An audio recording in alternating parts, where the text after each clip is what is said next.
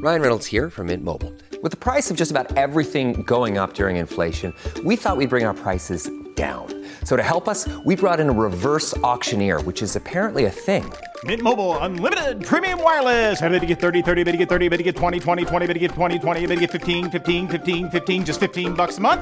So, Give it a try at mintmobile.com/switch. slash $45 up front for 3 months plus taxes and fees. Promo rate for new customers for limited time. Unlimited more than 40 gigabytes per month slows. Full terms at mintmobile.com.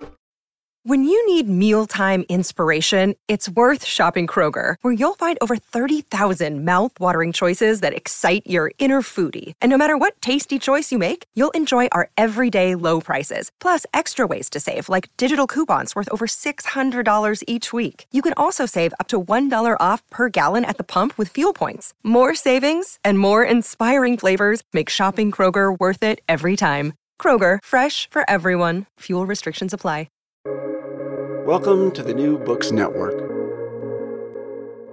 Hello and welcome to the New Books Network.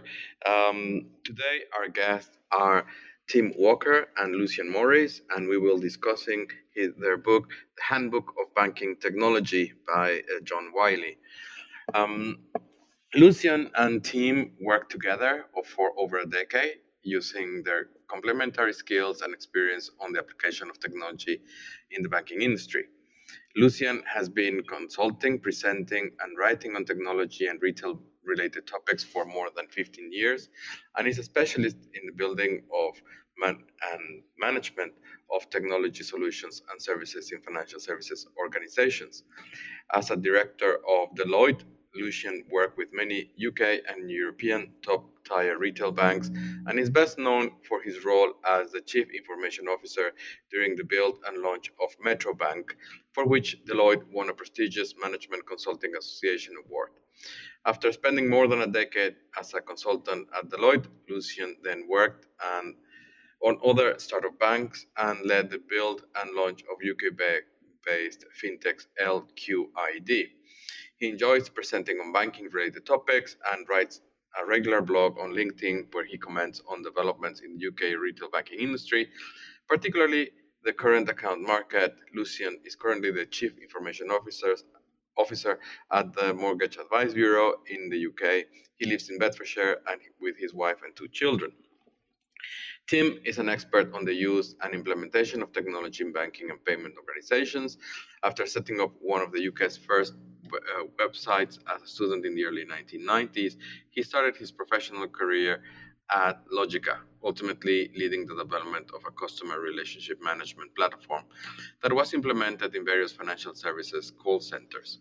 He then moved to Deloitte, where he was uh, consulted to a wide range of banks and payment organizations, including a role as a leader, as a lead solution architect for a new pan-European mass affluent online bank and leading the system integration of a new card payment authorization platform for a global payment scheme. After becoming partnered at Deloitte, Tim, Tim set up and became the global leader of its core banking practice, providing advice to a wide range of banking institutions for small single branch bank to the largest international banking groups, as well as writing articles, presenting at conferences, and undertaking pre acquisition due diligence reviews for technology and operations of various banking and payment organizations. During his times at Deloitte, he worked across Europe, in the USA, and in the Middle East. Since leaving Deloitte, Tim has undertaken various roles, including leading a large program to implement a new finance platform for international bank, and has uh, been a non executive director for a startup bank in the UK. He is currently heavily involved in digital healthcare technology. He lives in the Wye Valley and is with his wife and two children. Lucian and Tim, again, thank you for joining us at New Books Network.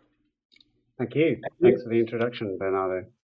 Well, and I think we have um, kind of covered our, our, first question, which is usually to give us uh, a little bit of your background.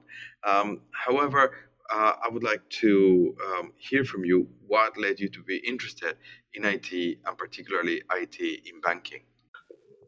Well, if I, if I kind of pick that up first, I think um, know, I, I joined Deloitte in about uh, 2007. Um, but uh, I was fortunate enough when I came back from holiday in uh, August the following year to to be asked to, to go along and, and support the, the build of Metro Bank. Um, and actually, I walked into what can only be described as, a, as an open office with about a dozen people sat around with this crazy idea that they were going to launch a bank in the UK. That that process was uh, was incredibly exciting. Um, obviously, the launch in the UK was was covered by uh, a lot of the press. Um, and you know, from my perspective, it, it, was actually one, one of the things that, that really kind of drove me forwards over the next few years. That interest in in banking, in new entrant startups, and particularly in how technology can change the way that we we engage with our, our banking and financial services. Yeah, and I think from my perspective, there was no there's no grand plan to sort of work in banking technology. I, I knew I wanted to work uh, with technology, um, from being a, a, university student and, and um, in fact, probably even prior to that, something I enjoyed. Um, for me, there, there, were two standard roles, which you'd already mentioned, Bernardo, uh, in, in, your introduction, um, that I think really set a direction for um, my career and, and also, you know, interest and where, where I'd spend a lot of time working. And the first was helping set up a new greenfield digital bank in the in the dot com era uh, and being a solution architect and ultimately the, the lead solution architect for that and, and, and working out how it all needed to fit together, you know, from front office all the way to the back office uh, and integrating with schemes and so on. And then the other one um, was it, helping build a new authorization platform for a, a global card payment scheme, um, which introduced me to a world that I think everyone well, the vast majority of people just use cards to make payments, but have no um, understanding of actually what happen, what is happening behind the scenes, and, and how how you know how the messaging works and so on. And I had I had no real insight when I started in that role either, and and there was really nowhere I could go um, other than to very technical card scheme specification manuals that are given to um, card issuers and, and acquirers by the schemes there was nowhere I could go to sort of find out how a card scheme worked. There was just a, a paucity of publicly available documentation. Um, so anyway, so so and they were they were great projects to work on. I had a fantastic time. Um, you know, it was some really challenging stuff at work, but also um, in both cases I was working overseas and, and getting the you know the most out of working in a you know living in a different country and experiencing different cultures and things like that. And um, it's that sort of project that I've always wanted to do ever since. Sort of big, all-encompassing projects that really, you know, exercise um, both your, you know, the, the, minds of the people working on them, but also the, um, you know, the teams working together. Thank you. Um, and I think that you've um, highlighted or started to point in your response um, perhaps what was your motivation for the book, at least how, how you tell it in the introduction, and is um, you know trying to find something that that would help others. But really, how is it that you two started to talk about uh, coming together and writing this this book? Yeah, so um, I mean, obviously, I, uh, after Metro Bank, I went back to Deloitte and, and, and worked on a variety of, of, of other projects with different businesses. As, as a consultant, you know, there are times when you when you get to do exactly what it is that you wanted to do in terms of project wise, and other times where you have to compromise. And so where I came at this from actually was was part altruistic and, and, and part selfish. So I'll talk about the selfish part first. For me, the selfish part was, you know, I was actually concerned. I built up this volume of knowledge through building Metro Bank mean, we, we built everything. So all the integrations with, with various different third parties for cards and for payments and, and for fraud and everything else. We built everything. Uh, and my concern was that through this sort of mix of projects that, that I, I, I was working on, there were times when, you know, I was, I was, kind of looking at it and thinking, oh, you know, I'm, I'm, losing some of that knowledge. So I wanted to codify what I had learned. But the flip side of that, of course, is exactly what Tim was saying. You know, uh, you have to kind of, you know, when you go back to about 2015, I think it is, when, when the genesis of this idea came out, the, the UK banking scene at that time was was there was massive change going on. There were lots of new entrants entering the market. There still are a, a, few, but not quite on the same level. There was a lot of excitement about about what is going on, and you know, to Tim's point, you kind of looked out across the market, and, and there was just nothing in terms of content to support people from attempting to innovate. And you know, my view is is you, you can't change something unless you actually understand it. The blue sky thinking can occur, but until you actually understand it, you can't get into the you know, in, into the nuts and bolts and really make those those changes. So, um, you know, as I say, this this idea of writing a book came up. Um, I approached Tim, uh, and, Tim said to me something along the lines of, "Well, funnily enough, I've always had an idea that I, I might like to write a book," um, and that's how it started. Uh, yeah, thank you, I, I'd agree, Lucy. It, it's sort of, I, I, I, think we had we had sort of similar motivations, slightly different sort of backgrounds and so on. But um, for me, I think overriding was I, I, just felt I had all this knowledge in my head that at one level I sort of I sort of wanted to get out of my head and onto paper. Um, you know, and and there, there's both, as you said, Lucian, there's both a selfish and an altruistic part to that, isn't there? Um, you know, had no view. I, I, I think there was one other aspect for me that was pretty important in this.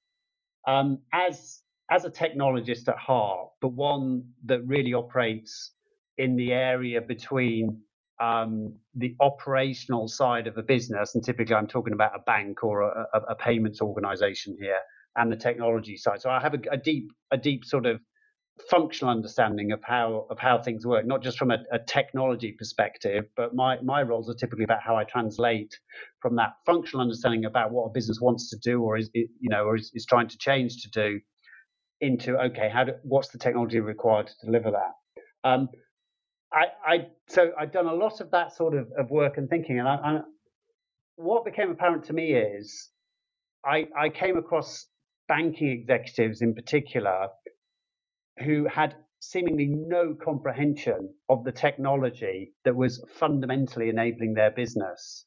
And in fact, I'd say in some cases, some of them were quite proud they had no comprehension of that and, and had no desire to ever get any form of comprehension of it. Other, others, I think, actually, you know, I had conversations with a few people and they basically said, I wish I, I wish I knew more but there was no way they could find out more other than you know finding people to talk to who could educate them a bit. So so you know I, I just felt there was a gap there, uh, and and and and actually banks and payment organisations are fundamentally digital businesses. So if you don't understand the technology as a senior manager or executive in one of those business, I think you are slightly handicapped.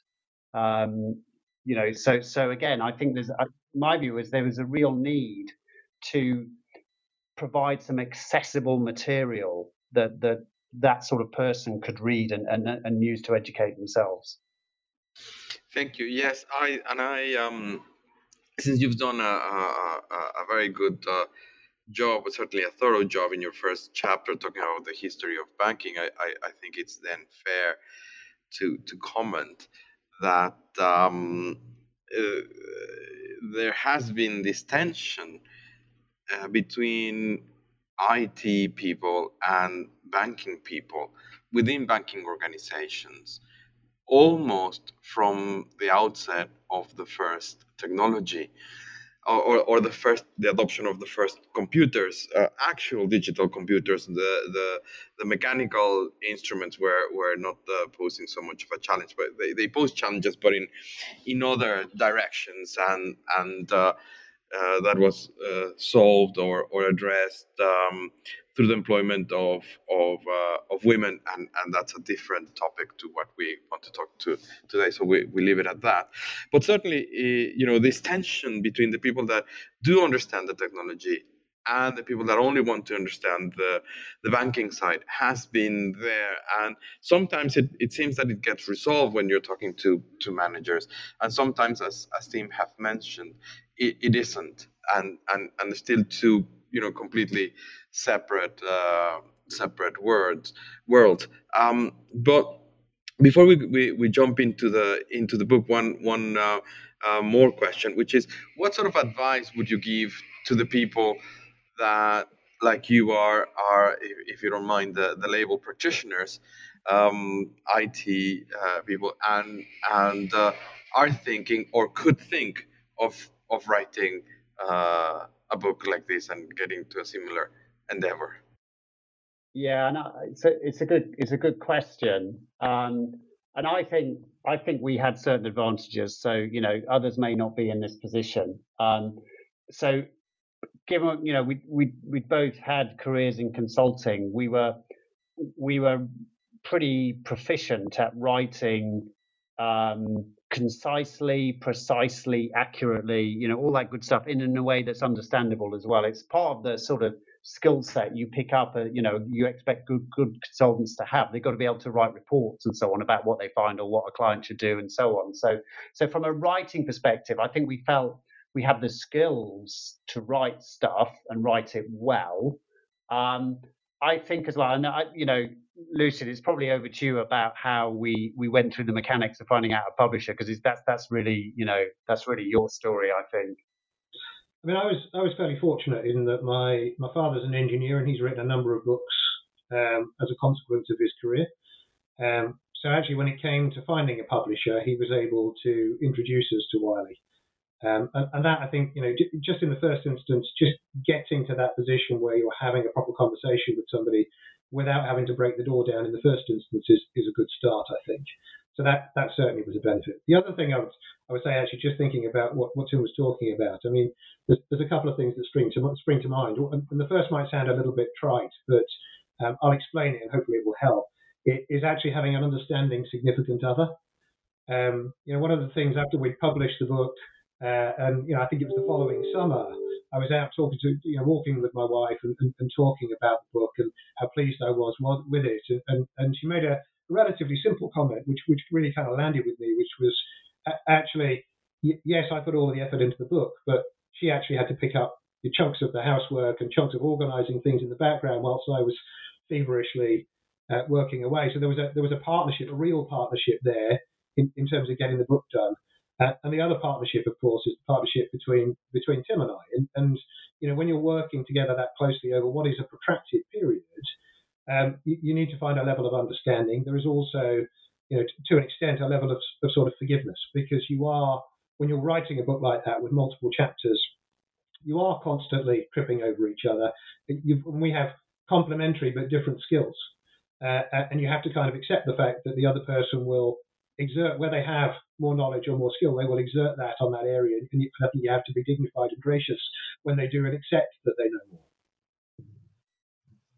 Yeah, I, I agree, Lucian, and, and and I think that I think that bit though really helped us with the quality. And again, I, I can imagine if you're a single author, it, it could be a, a sort of it could be a much harder battle with the soul, if you like. But with two of us, actually, there's a level of mutual support that goes on.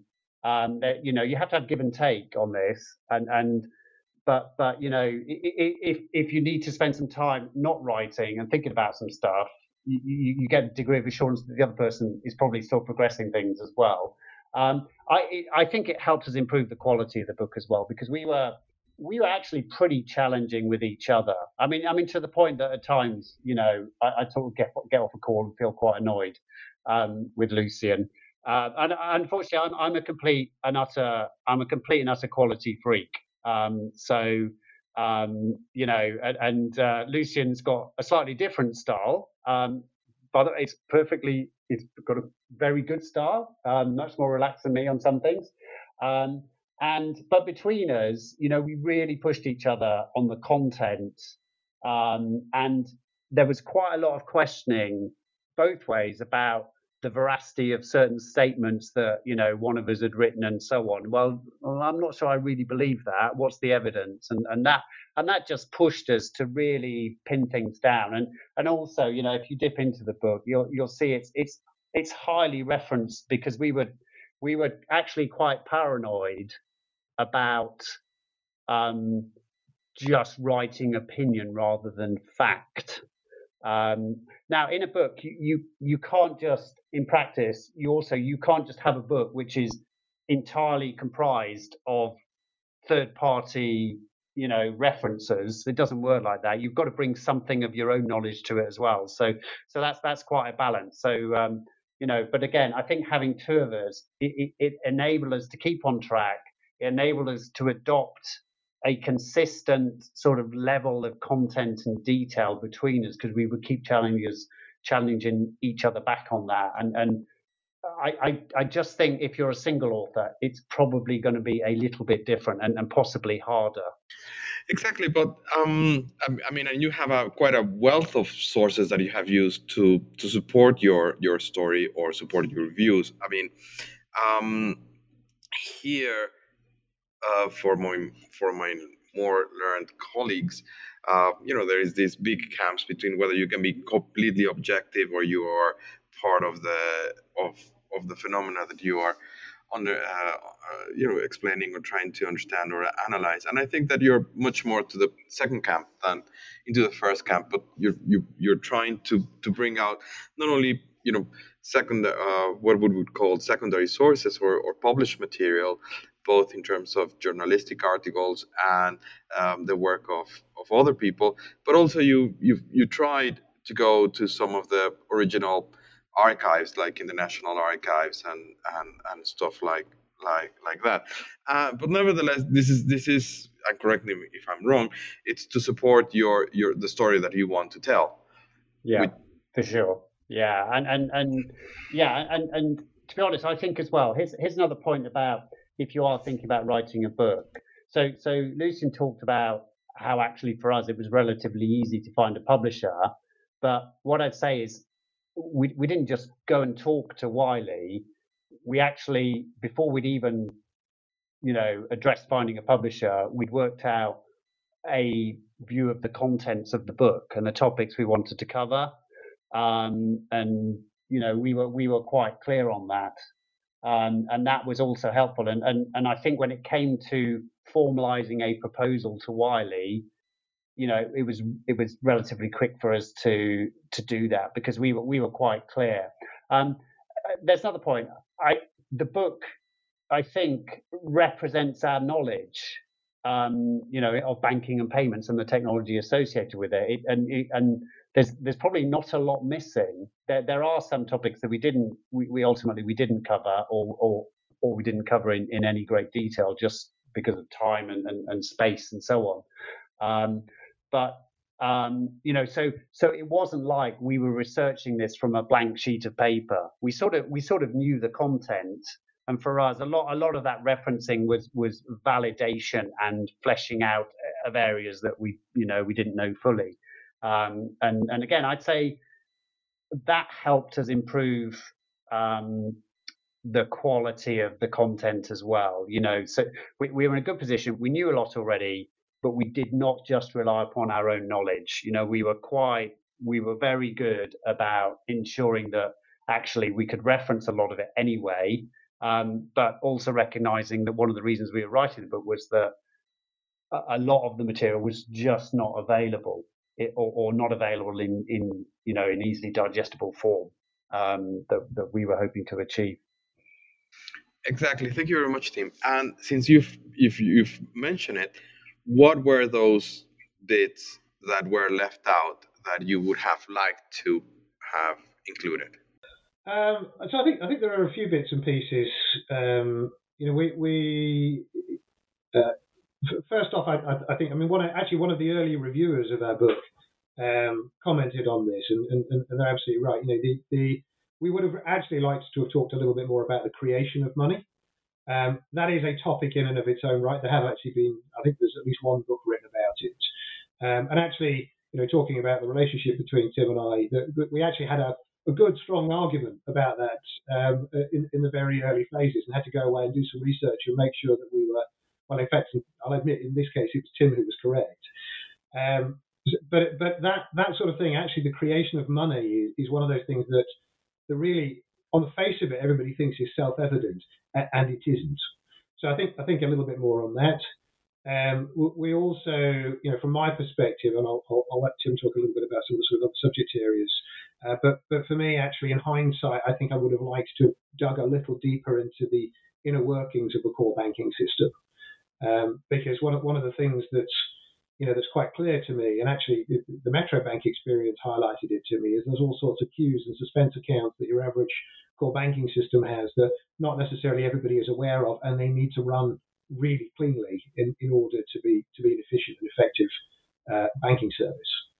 Uh, I know Tim, you've got a couple of extra points that that um, you're, you're yeah. So so um, there's one topic that we mulled over was was um, financial management in banks and the technology supporting them. And, and we did, you know, we, we, actually while we were writing the book in the in the sort of the the the, the two or three years after we'd signed a contract with Wiley and and we were sort of work, work, working full, you know, full tilt and trying to write a book. And part of that work was we were we were both heavily involved in delivering a, a finance system to a to a major international bank. Um, and you know, we'd picked up some knowledge about um, you know about how finance systems are architected and how banks you know do financial management. And we we could probably have, have written a whole chapter on it, if not, in fact, to be honest, I think there's uh, again, it's one of those areas that gets deeply technical, not only from a technology perspective, but from a financial management perspective. Uh, and there's probably, you know, there's probably a book to be written on that, not necessarily by us. Um, but we just we just ran out of time, um, to be honest. And also we'd hit we'd hit our word limit, although although I, I think our publisher was was relatively flexible. But we in the end we imposed a deadline by way, which we would deliver the, the, the first complete draft of the book, and we were determined at this point. This was actually in 2020. We were determined to hit that deadline, um, and, and and we did. Um, and one of the things that had to go was any real depth around finance technology in, in, in, banks. In fact, actually, Tim, Tim and I have talked about this a number of times since, and you know, our, our feeling is if we had done justice to every area of banking to the same level of detail, you, are probably not talking a single book there. You're, you're, you're, talking two or three books or one huge book. So there had to be some some points at which we just had to say, actually, there's enough on there. We've given the reader enough to start, enough to dig into the detail, and enough to kind of start to pull on the pieces of string to, to, to know where to go next, but but probably not covered it, you know, ad infinitum right, right the way down to the level of depth that, that would have been ideal. Well, you've certainly called the book, well, since you've called the book the handbook of, bank, of banking technology, you, you could have, you know, added volume one, volume two, and volume three, maybe as a, to keep your your um, better halves happy in that in that sense. Um, you know, a very very long endeavor. But um, um, we've been talking and. Uh, moving around a little bit on on on the first uh, three chapters of the book, which is the introduction, the this this historical bit about about uh, banking, and then what I uh, find to be one of the most um, um, important, or certainly for me, most interesting parts of of the book. I'm, I'm not trying to make to minimize the the other part, which is your uh, attempt to tackle core banking and what core banking uh, is and, and means. Um, and and you will correct me if if if I am wrong, but uh, the way I, I see things, or or something that um, I would have liked, or or or or or, or, uh, um, see as part of of the process, is that we see banks, and, we, we're talking about commercial banks, we're talking about retail banks, um, moving from the early introduction of, of, of, computers in the in the 50s and 60s, um, the, the great success of the IBM 360, uh, the, the, the, the, adoption of, of mini computers in the 19 in the 1970s, and then the, the challenges of of real um, or, or what I mean real uh, is gonna uh, of actually delivering real-time online banking with ATMs and, and debit cards in the in the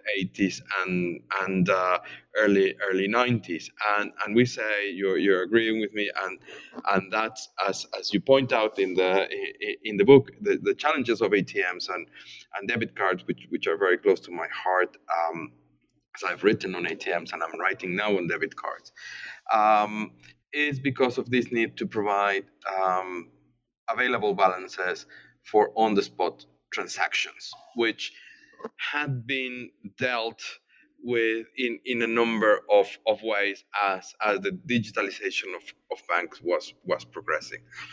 And this is a long introduction to say that I think that there is this move from this concept of back office of we have some islands, some some some spaces that have been digitalized to this concept of core banking where we have an architecture, an infrastructure, a, a, a basis where we are now storing and and thinking how you know what is it the, the back the technological backbone of the of the financial institution. So you you provide a, num, a, a couple of, of very interesting diagrams to exemplify this that uh, because we cannot use in the um, podcast um, uh, format, it will help uh, uh, people go and, and, and read the book and, and, learn about them. But in your own words, what is core banking? And this is this is the, the whole of chapter of chapter three. And not only what is core banking, but why is it that it's important? So, so uh, yeah, it's a it's a great question, uh, and I think if you you know you ask different people, you get different answers. What core banking is. Um, I think Lucian might have alluded to this already, but um, so um, we were f- probably from from a in terms of you know time of our careers and how technology was typically deployed. I'd say you know from from leaving university, going into technology and financial services, it was really at the peak period when when um, mainframes were widely used. So, you know, people, I mean, all, all big banks would be using mainframes and typically IBM mainframes, not always. Um, you know, there, there have been other varieties, although, um, you know, the only variety you tend to see these days are IBM mainframes, but, but some banks will have other types, I'm sure, even now. And these were big centralized systems um, that could do an, a huge amount of processing very efficiently. Um, you know, so they'd been loaded with capabilities, including maintaining all the accounts that a bank has to maintain for its customers. You know, that's and that for me, it's that maintenance of the accounts um, that is that's what core banking is in my head. It's it's it's no more at, at, a, at one level than the digitization of what used to happen in big paper ledgers. Okay, that for me is fundamentally core banking. However, these big systems, uh, and, and and you, you know you can buy there's independent software vendors. So, so people like Temenos who will sell you Temenos T24 as a core banking system. Well, that is that is in my mind, yes, it's got a core banking aspect to it because it maintains bank accounts. Okay, but it's it's much more than a core banking system. It, it's more like a bank in a box. Those sort of platforms that will do everything. You know, they'll they'll provide you with, with an internet bank. Um, they'll hook into um, uh, your contact center platform. May even provide that. They'll provide the, the platform the teller uses inside a bank branch. Okay, all these different touch points they'll support. Okay, they, they'll also support processes like opening accounts, closing accounts um, tracking customers and your relationships with them and the contact you've had with them. So that, that sort of CRM capability, okay, as well as managing the bank accounts. Well, th- those are sort of all singing, all dancing, bank in a box type approaches. But that is not, in my mind, what a core banking platform is. The core banking platform is that kernel that manages the bank accounts.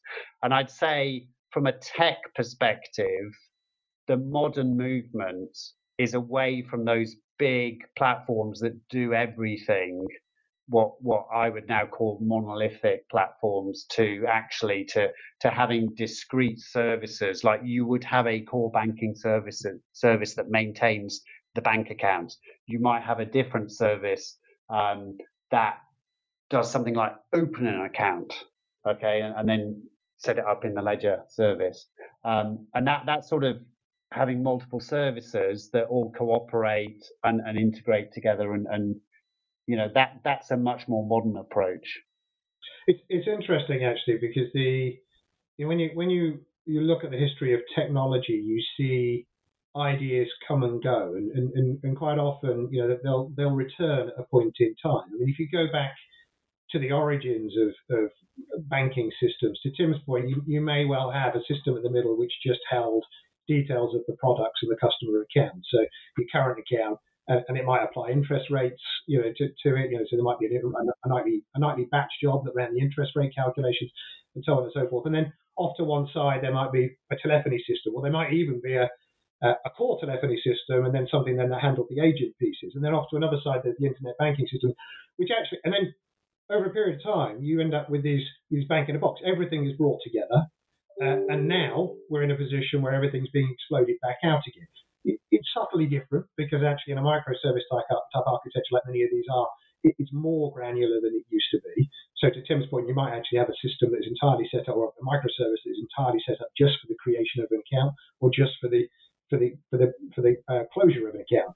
But but the, the concept is it's kind of interesting that you see these sort of changes in technology over time, an explosion out, a consolidation, an explosion out, and actually, you know, when you look at the history of banking, um, you know, one of the things that Tim and I found quite interesting was, you know, the, the changes in the number of banks. You know, how they'll, they'll, you know, a piece of legislation will change, and you get a proliferation of banks and then a consolidation and a proliferation and a consolidation. And it's, it's interesting to see some of these repetitive things.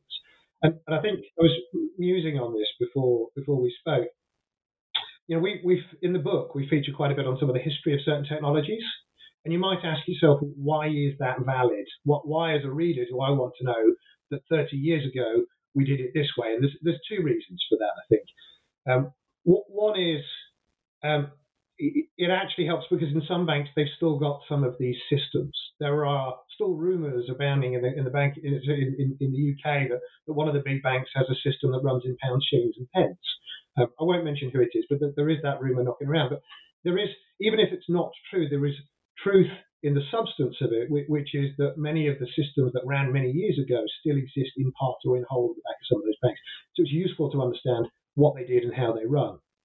The second is this conversation that I've always had, I've often had as a technology consultant and still have today. You know, when, when I when I you know start a new job, for example, the first thing you do, you, you look at the, the state of the technology that, that, that is running, and the first question is uh, you ask is, how on God's earth did you get here? And, and usually the reason that you got there is because a whole series of technology, and actually to your point earlier, Bernardo, business decisions that have forced compromises that have forced situations in the bank that have led you to this fairly odd outcome. And, and that for me is is where I think the, the importance of talking about the technology, the technological history of these systems is useful because it does give you the context. And as I kind of alluded to earlier, if you're going to innovate, you need to understand why we are where we are and, and, and what today looks like. Yeah, and I'd add to that, Lucian, because I think one of the essential challenges, in particularly in bigger, well-established banks, is that you have this plethora of investments in technology of different ages that persists because it's very difficult to replace. Um, and so you you do you actually you need to have some appreciation of that because it can make it very difficult to introduce um, change and, and new systems and new features because you, you've got to go back to your, your big mainframe system and make some changes there. And you've got limited people who actually fundamentally understand how it works now and things like that. So, so that's a understanding that I think is quite important because that's why change is hard. It's why projects can take a long time, particularly in big organizations. And it's one of the few advantages that, that a, a neo bank or a startup bank possibly has over, over uh, over the bigger the bigger banks who have all those economies of scale and so on. So you know, a neobank can rapidly innovate. They're pretty much they can start from a blank sheet of paper and off they go. But it's it's also interesting to see because you know Lucian talked about Metro and that was a start you know a new bank more than ten years ago now. Um, well, actually, it probably looks pretty much like a legacy bank from a technology perspective because they've made lots of investments over the years. You know, they start off relatively simple but they've added things on. They've acquired a couple of businesses that have brought some more technology. You know, they've had to deal with changes in, in the products and services that needs to deliver to customers and things like that. So, um, you know, it, it's it's very hard to really think strategically because you're always playing this. I've I, I need to move forward at pace. You know, time to market is typically of the essence um, speed to market and, and, fast speed to market. So, um, and, and, and technology keeps evolving. So it's very hard. It's very hard to to to stay modern in practice. Thank you. And as as as you say, well, there is this this um not tension, but you you you have to deal with with the cost effectiveness of of delivering these solutions in terms of time, in terms of how much you, you want to invest in in changing things. If if it ain't broken, don't fix it. And then you know, but but things uh, move on. So the, the, let's um, let's clarify one one thing uh, that I mean, if we've jumped into the core banking, uh, which is which is a very uh, deep end of of the pool, but as as you illustrate, and as I think it's is the is the the the, um, the way that the, some other people in the industry picture this, what you have is at least three tires of of the bank. So at the very bottom, you, you have your core banking. Then in the middle, you have some some sort of uh, communication or or liais, uh, liaison type of applications.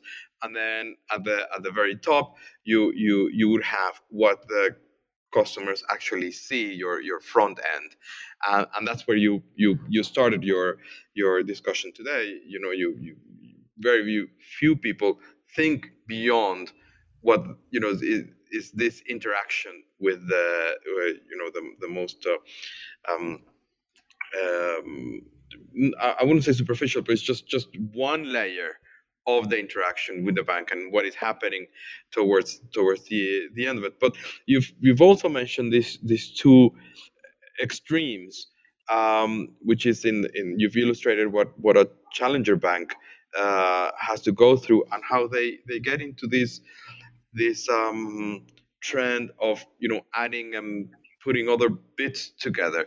So my question, or what I would like to explore with you, is um, you know these two extremes of creating an, a, a, new bank and having this idea that because you're starting afresh, you're gonna develop, for a lack of a better word, a competitive advantage because you're you're using the latest technology.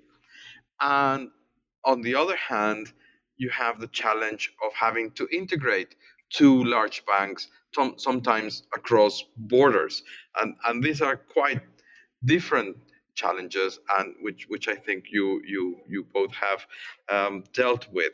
So um, to what extent going to the first model, to what extent is this realistic that you know you can start up a, a bank from scratch and this is going to cre- give you uh, a, a huge advantage? So, okay, so so I think from the perspective that you can develop services that are are unique and your ability to do so, it's never been easier, and it's never been easier because that you know there are big cloud providers, so you don't have to invest a lot of capital in in tin and infrastructure.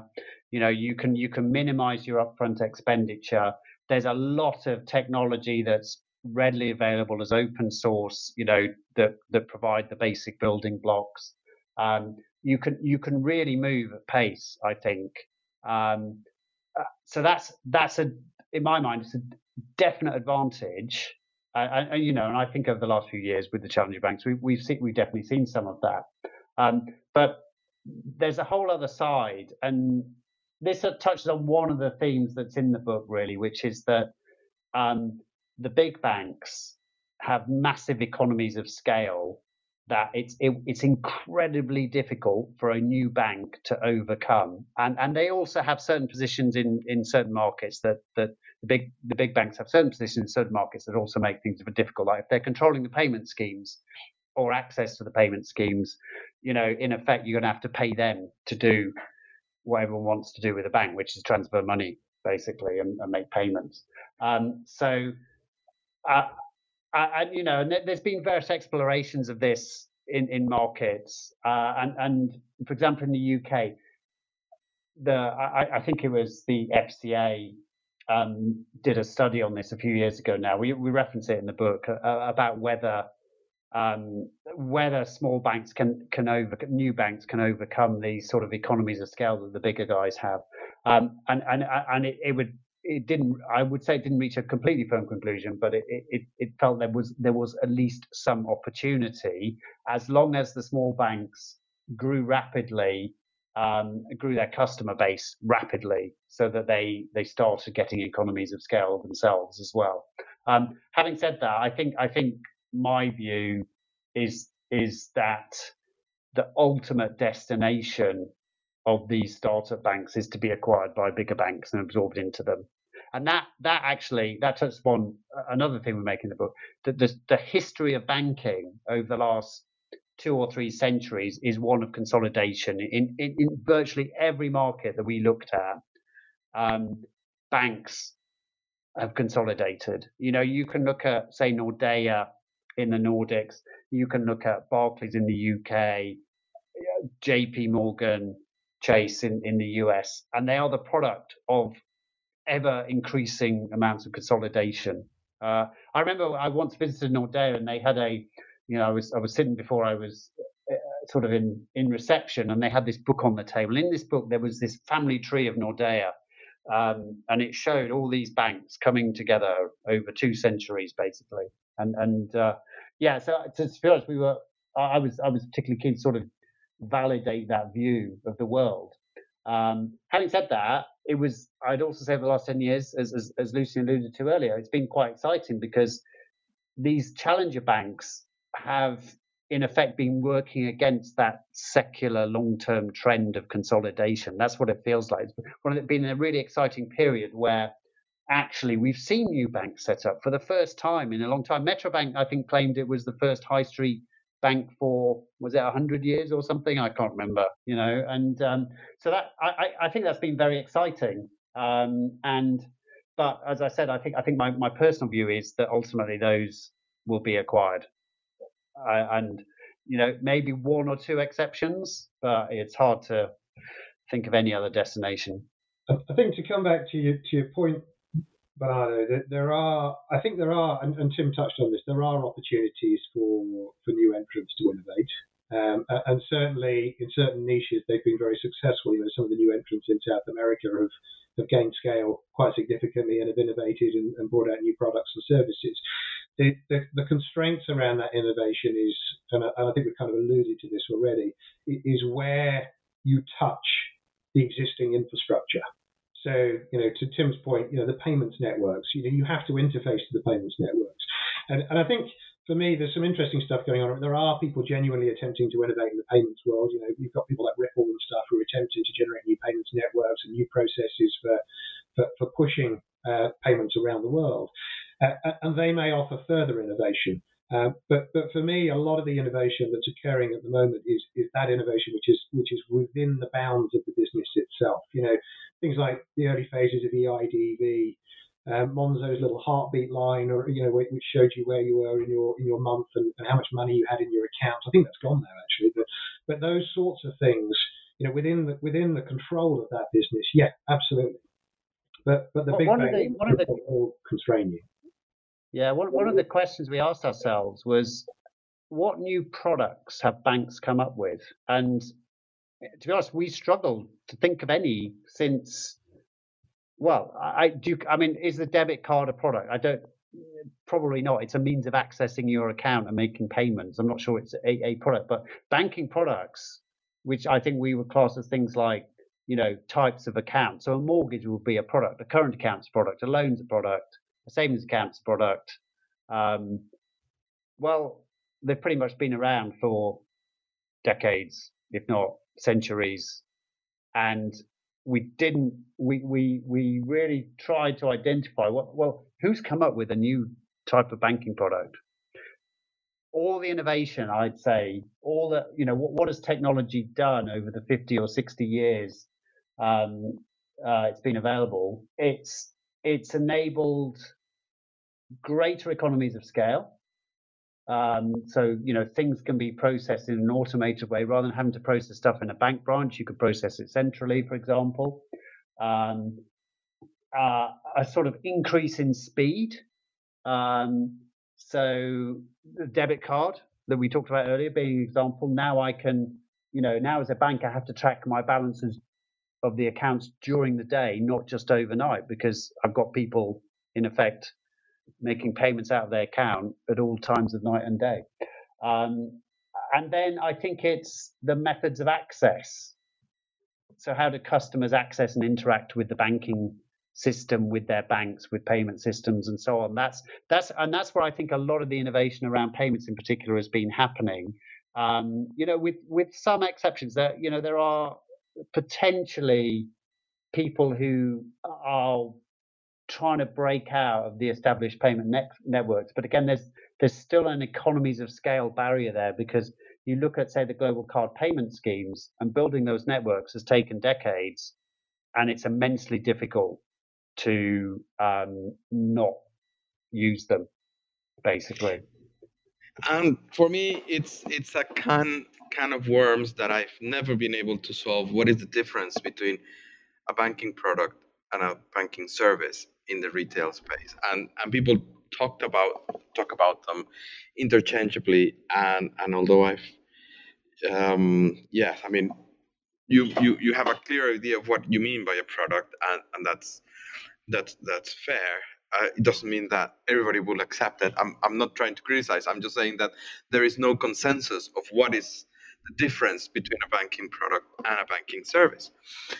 Having said that, there is, and and uh, there's one of our former one of the other podcasts that we've done on with uh, Jim Bessen on pointing into the rise in variety, to use the technical term, the great number of economies of scope that IT has enabled large organizations, and in particular, uh, financial services. So one of the, the things that uh, a startup uh, bank, a challenger bank, w- would have, um, which, by the way, um, again, coming back to some of the, the things that you said, the, the, the, fintechs or the challenger bank around fintech, starting perhaps with, with Metrobank, have been much more successful than the attempts of using technology to challenge banks in the in the dot com era. As uh, and this is where I was going with my former question that probably they were just focusing on the this last bit of interaction, this last layer of, of interaction with the customer, rather than thinking through um, you know all of the what it involved um, going going back. Whereas the of course technology has moved. Um, there was a, a, a point of of, of of uh, financial market development that also moved with, with all of this excess cash that made the, the, the fintechs and the challenger banks easier to to implement because you had you know you had different technology and you had more you know uh, a bigger pool of funds available to to do it uh, uh besides the novelty and the learning that had taken place around uh, the dot com era and, and 2008 but but that's that's uh that's um, um besides the point what i wanted to come back is this this issue of variety and and and it permeates the book as as you're going through the different layers and and comes back to my earlier question of you know the challenges of having to integrate a large bank that has all of this great variety particularly across borders when you're going to have to face with uh, different regulatory compliance. And if if i want to put my my my my, my finger on the on the wound on the wound is is the apparent relative success of banks of, of the Spanish banks that use this core banking called uh, Altamira or, or rooted in this core banking product called Altamira from Accenture, and then the apparent uh, abject failure or not not abject failure, but the apparent the actual withdrawal of, of other promising banks or banks that were promising to be global in the retail space, such as HSBC and certainly Citibank. Citibank has has all sold its large operations in in in uh, the subcontinent in, in India and Pakistan that were a third of the bank. It's in the process of selling its operations in Mexico, which was also a big part of the profitability of the bank.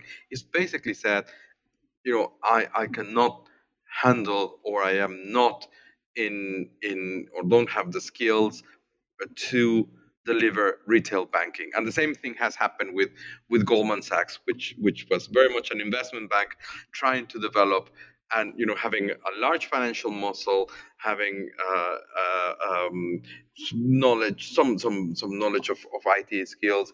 Uh, I, don't want to minimize. Sorry, that didn't sound very nice. But basically, um, what I meant is also at, at, at a different point in in technology yes, technological development, they they could have, you know, or presumably, you know, like a startup bank would have had it easier than having to build upon legacy, and yet Goldman has withdrawn from the from the retail space, right? So, you know, what is it from your perspective that are the challenges of having to integrate these large diversified banks and particularly with the added cherry on the top of doing it across borders okay so so yeah it's a, it's a big question isn't it um, so let, let's touch upon the spanish banks because i've often often sort of looked at them and felt they had an advantage in, in a couple of ways. So so I think I I suspect I don't I don't really know, but I suspect there was a sort of timing advantage for the Spanish banks. You know, after the end of the Franco era, uh, joining the EU in the 80s and things like that. Um, I, I think what happened there was a wave of investment in the sort of their core banking platform. So, so like uh, you mentioned Altamira from Accenture, which I think came out out of Madrid. Um, also, there's Partenon from Santander, which also came out of Madrid. Um, it felt like in Madrid there must have been an awful lot of people working on uh, mainframe-based systems, and BBVA's got I can't remember the name of the system they have, but but you know there's a it's a similar concept. So it's um sorry would... sorry Tim yes just to correct actually Altamira was developed from what I've learned in Buffalo, and then it was exported it was for a small bank in, in, in Buffalo and then exported to, to Spain as they were dealing with these issues in the in the 1980s. And the the the, the basic core for both um, what ended up being sent, well what was Santander and for um, BBVA was Altamira. Then then they changed it a little bit and and uh, but but anyway. Yeah. That yeah, it's interesting. I didn't I didn't know that for sure, Bernardo. I, that, it was always I was always quite surprising because also IBM had a mainframe banking product that would that had been developed in Madrid. Ended up Temenos ended up buying it off them actually. Um, it, so it just felt like Madrid seemed like to be the center of the universe for 1980s mainframe-based banking platforms. It was it was quite interesting at a, a level. Um, but okay, so, so so from a timing perspective, you know those those platforms in those banks eh, built in the 80s not the 1960s which is what you saw in the uk with with people like barclays building their banking platforms uh, and so on. Um, so there's that point. I think as well um, and santander was really the poster child for this.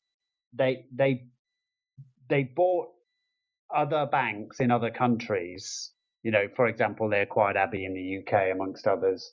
Um, Uh, but what they did, they had a firm belief that they had to consult, they had to consolidate the technology. They would get on with executing the technology consolidation. Now, if you ever, having worked, you know, extensively in the sort of core banking consulting space, developing a business case for that sort of technology consolidation is actually very difficult, very hard.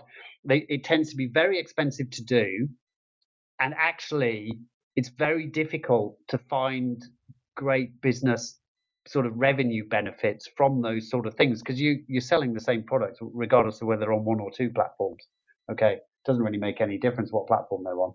Um, so, but they they have a fundamental. I'm pretty sure Santander has a fundamental belief that they should consolidate the technology to to rip out the costs. Okay, and get maximal economies of scale and they just believe it and they get on and they do it and they have they've invested in the execution capability to do it, which is another another major point because um, core banking integration replacement is risky.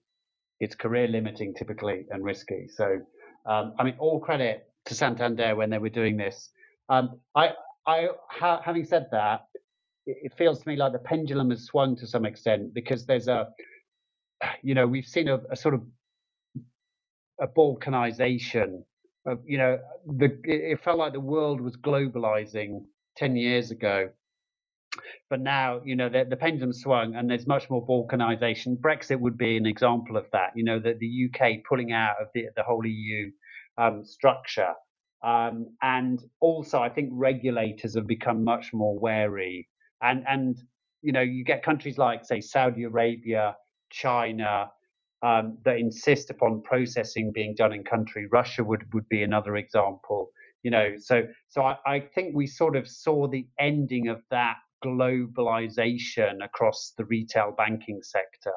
And then I'd make one other comment, and, and this is perhaps more in, you know, why is Goldman retrenching and, and after having investment in retail banking? I think those guys, the investment banks, saw that actually they could use retail banking as a way of raising cheap money um, and then you know either lending it out or using an investment bank. Um, but i'm not sure they i'm not sure they have the same need for that money and i'm not sure it's as cheap to raise actually through retail banking as they perhaps thought it was. And that's that's one of the reasons for you know for retrenching. The and and then also, if you're going to raise the funds through deposit taking, and this is the story of, of, of, you know some of the startup banks, that's a way to lose money because you have to pay interest. Um, you, you, you make money. It's the traditional banking model that everyone you know in banking knows, which is you make money on the margin between what you lend the money out at and what you take you pay on interest and deposits. That that's that's sort of the basic banking model.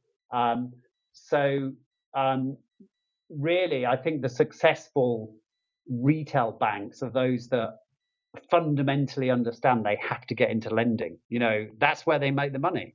And if you don't, if you don't really go for the lending, then you're not going to make any money. You're not going to survive. I, I would, I would add. I mean, you, you, talked a lot about sort of sort of the technology and the and the financial aspects of, of these businesses. I've been listening a bit to to Scott Galloway recently, and, and he talks about the sort of the natural sort of human physics, which makes enormous businesses very difficult to run, and, and often inevitably it means over a period of time they kind of collapse in on themselves.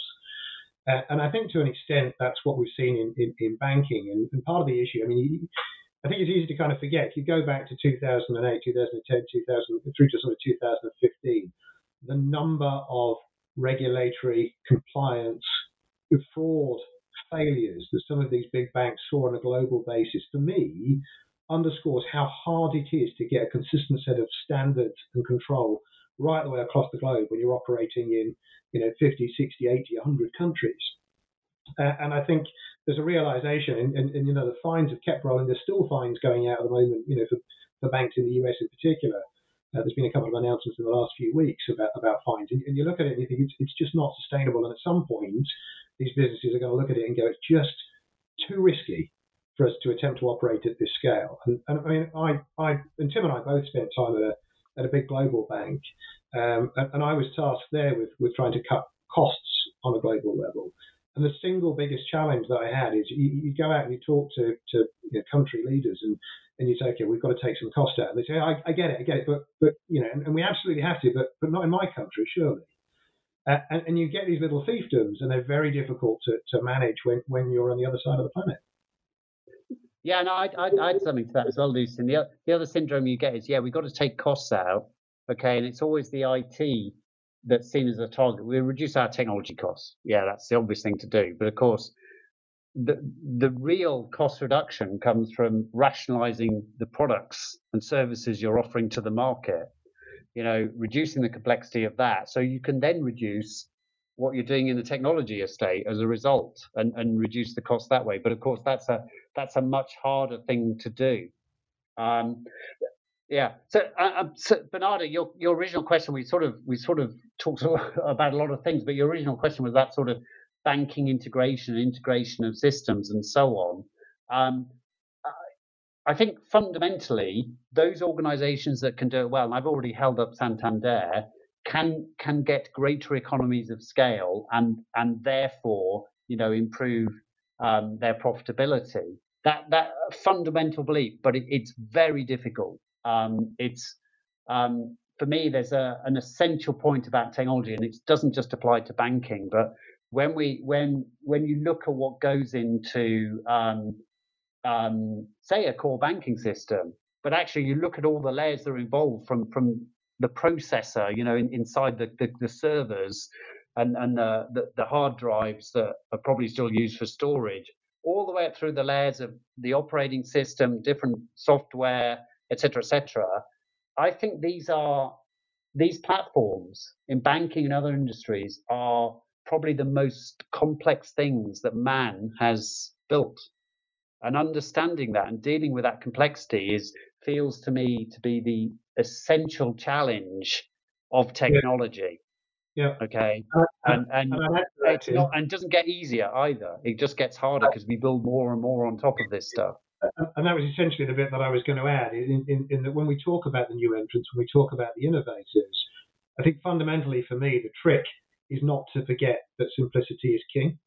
Uh, uh, and if you can keep it simple, if you can keep, keep it relatively consolidated and not see this proliferation of systems and services and capabilities and all the rest of that stuff, it, it, will serve you well later on. If you if you can get through that initial growth phase, you can get some sort of scale, you can make the business profitable. If you can keep your IT estate relatively simple, consistent, standards based, I think you're in a much better position to continue to grow uh, than if you allow it to, to proliferate and homogenize. Thank you. Uh, and and you've probably touched on something that I I, I, I, I firmly believe that it's it's not only the technology, but it's how the technology supports the strategy, where you want to go with the with the bank. And this is my my my next question in, into something that um, Lucian just mentioned, which is how you deal with the internal politics, how you deal with you you know you said how you deal with fiefdoms, and and uh, apparently. Uh, again, in the case of Spanish banks, they they were uh, ruthless. You know, this is the way that we're going to do things.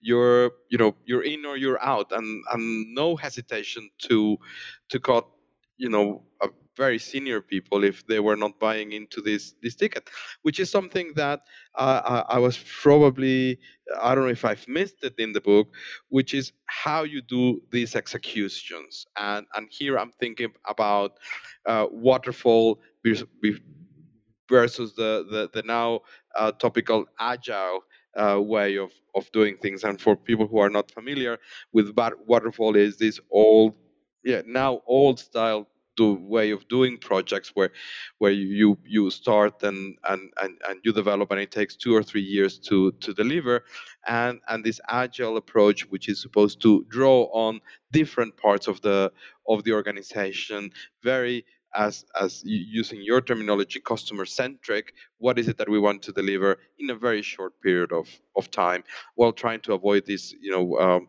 white elephants and, and and, and large offsets in in and, and large investments that don't come out with yeah. with anything.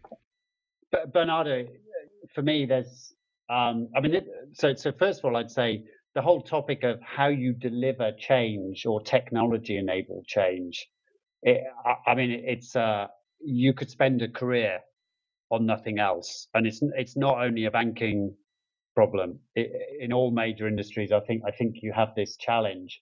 Um, banking, though, let, let, there is something about this search for economies of scale in banking. You know, so both by consolidating banks, but also, you know, um, putting our processing into big centralized processing platforms and things like that, that, that that's happened.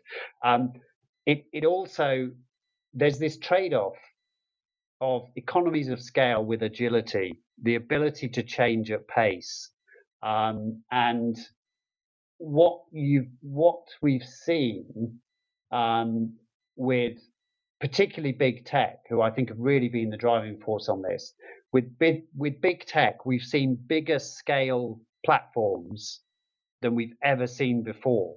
You know, so people like Facebook and Twitter, can you imagine? You know, they might have a billion users uh, or more in the case of Facebook, I think, okay, and, and, and they're doing vast amounts of computing across what in effect are distributed systems because there isn't you couldn't put this all on one big centralized system it, it, it's too big scale they've sort of understood how to deal with massive scale from a technology perspective while um, preserving a decent level of agility um, you know and it, it's it's it's that that I think in the banking industry has really not tackled at all.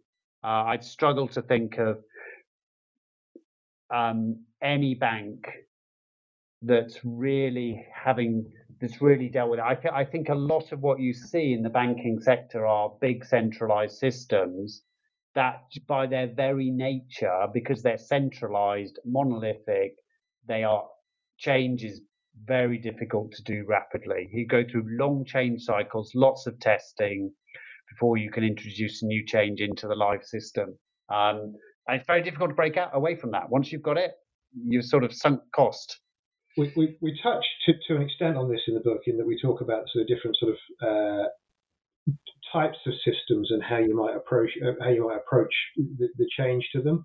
And, and to Tim's point, I think when you've got a large consolidated core system at the back end, which is critical to your day to day running, you, you, can't afford to be running iterative cycles of change on it because the amount of testing that you have to carry out in order to be confident that you're not going to you know, stop every customer in the UK from being able to make a deposit for the next 24 hours you know, you have there's a huge amount of change, uh, uh sorry, testing associated with that change. So, you know, actually, the way that I kind of I, I was looking at it when I was working in, in, in, that sort of space was very much, you know, you, you actually probably want to adapt your change model depending upon the, the technology you're using and, and how impactful any change might be.